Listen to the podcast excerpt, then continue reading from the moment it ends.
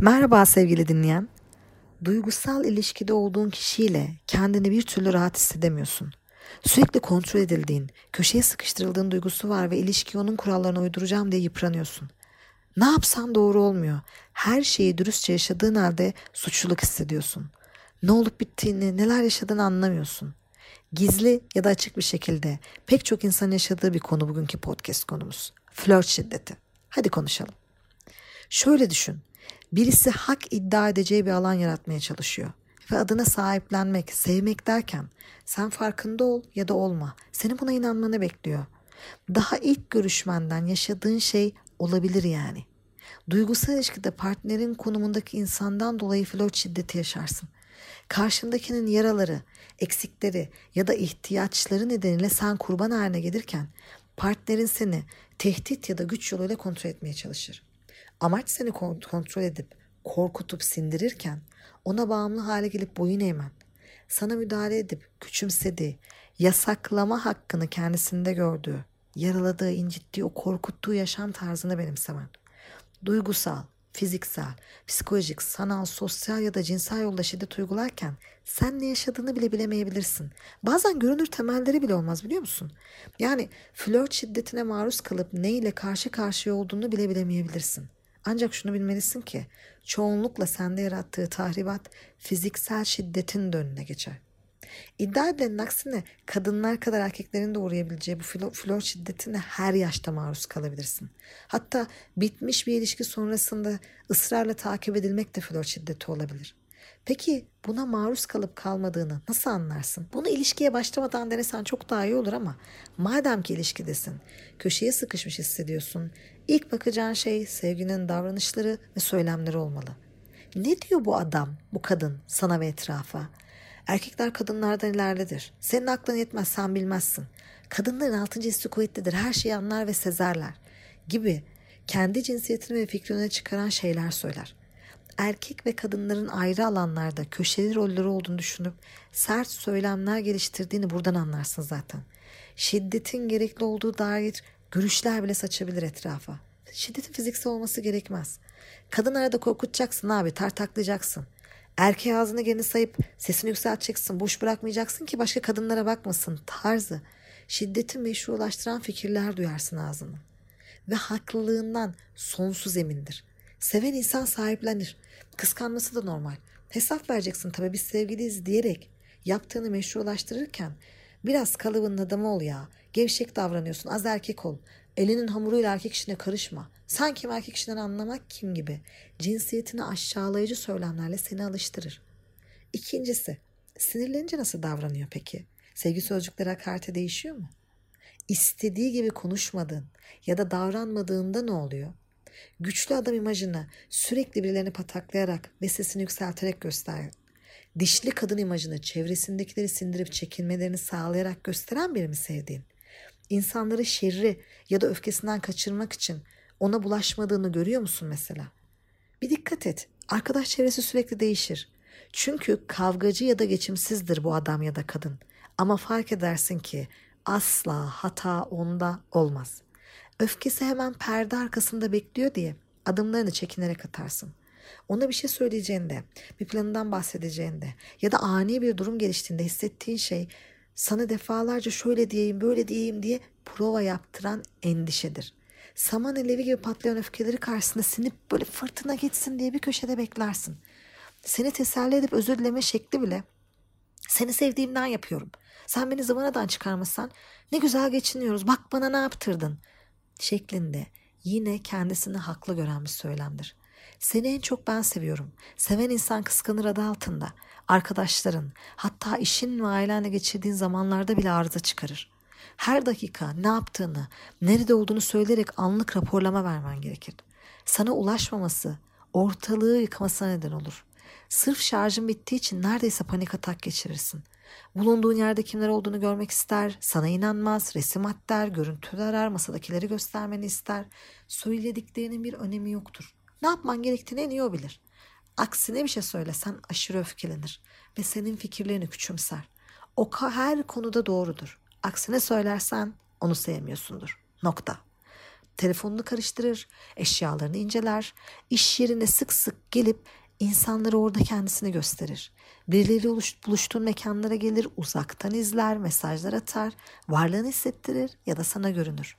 Bir süre sonra yapacağın her şeyi onun ne düşünüp ne söyleyeceğini endeksi olarak planlar, gerekirse vazgeçersin.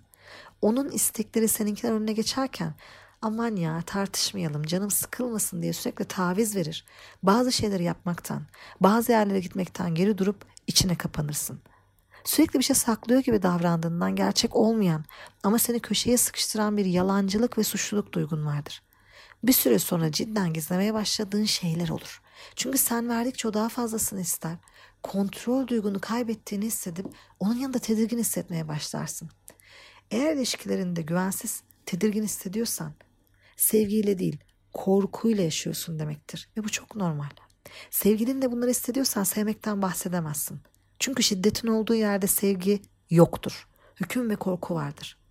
Öfke kontrol problemi yaşadığı ya da bundan zevk aldığı için bedensel olarak sana zarar verdiği o fiziksel şiddeti yaşıyor olabilirsin.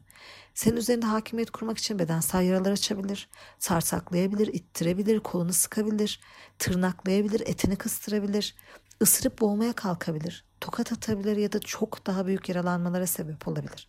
Şiddet cinsel zeminden de gelebilir, dikkat et. Beni seviyorsan diye başlayan cümleyle seni yakınlaşmaya, birlikte olmaya, rızan dışı zorlayıcı sapkın davranışlara, hatta kürtajı zorlamaya dek sürükleme çabasında olabilir cinsel anlamda seni. Bu da şiddet. Korkutma, aşağılama, küçümseme yoluyla kendine güveninde yara açma gibi psikolojik saldırılarla seni yönetmeye de çalışabilir.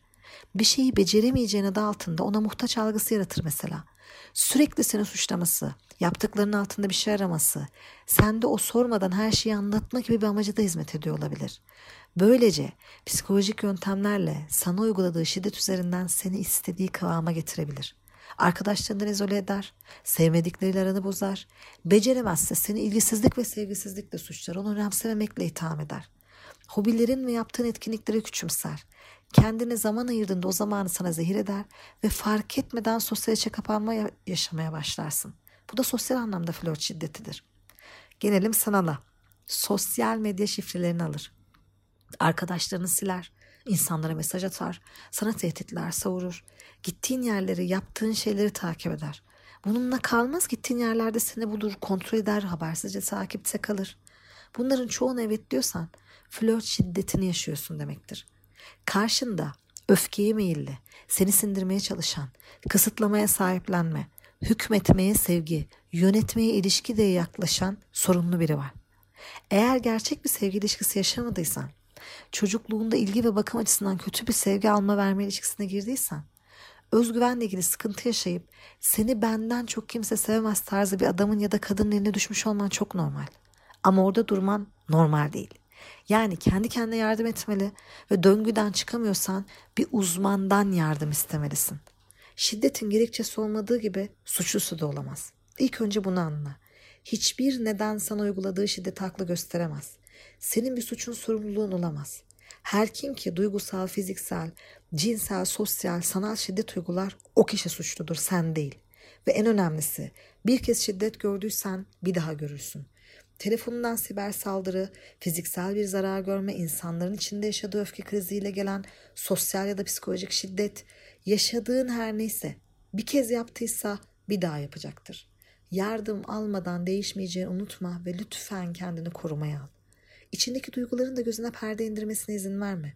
Sevdiği için yapıyor. Her zaman hiddetle değil. Sadece birinden hoşlanmadığında peşime düşüyor. Ne yapsın etrafta doğru düzgün adam kadın yok ki gibi cümlelerle haklılaştırmaya çalışma onu. Onu haklı bulduğun her an kafese bir adım daha yaklaşacaksın. Unutma. O yüzden güvende hissedeceğin kuralları ve senin için kırmızı olan çizgileri belirle. Telefonumu karıştırmanı sevmiyorum. Şifrelerimi alıp sağa sola mesaj atmanı, arkadaşlarımlayken görüntülü arayıp göstermeni talep etmeni, halı sahada maç yaparken arabayla gelip kontrol etmeni istemiyorum. Bunları söyleyebil mesela.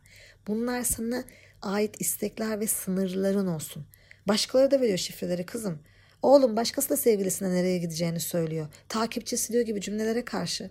Bunlar benim düşünce ve taleplerim. Başkaları beni ilgilendirmiyor deyip kural ve sınırlarını önüne koy.